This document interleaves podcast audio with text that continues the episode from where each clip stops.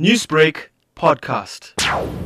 The body of a 22-year-old woman was found in a shallow grave at uh, at uh, Margate area. It is alleged that the 22-year-old uh, was last seen on Wednesday last week when she was going to see her boyfriend. Uh, she told her friend that she's going to see her boyfriend, but she, she never returned back. On the next day, on Thursday, she didn't report back. As a result, on Friday, this uh, friend started to panic and uh, she reported the matter to community members in the area. The community members started to look for, for her, uh, but they could not find her. Eventually, the police were also informed, they were alerted, and the community together with the police started to look for the missing woman. But later, her body was found in a shallow grave at Margate, Margate area. That's when the police opened a case of murder for further investigation. Did the victim have any injuries? The body had some injuries as a result. We are still waiting for the postmortem results that will guide us exactly what happened to the body. Yes. What can you tell us about the suspects?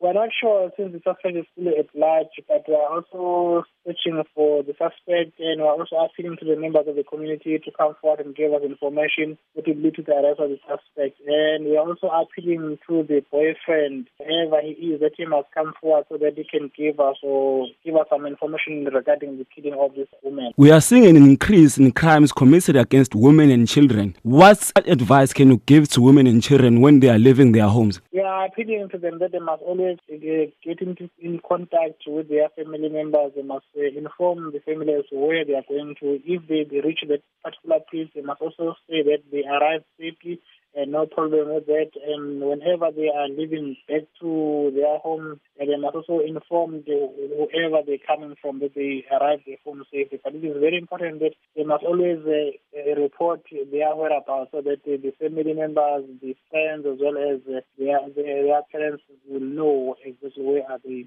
Newsbreak, Lotus FM, powered by SABC News.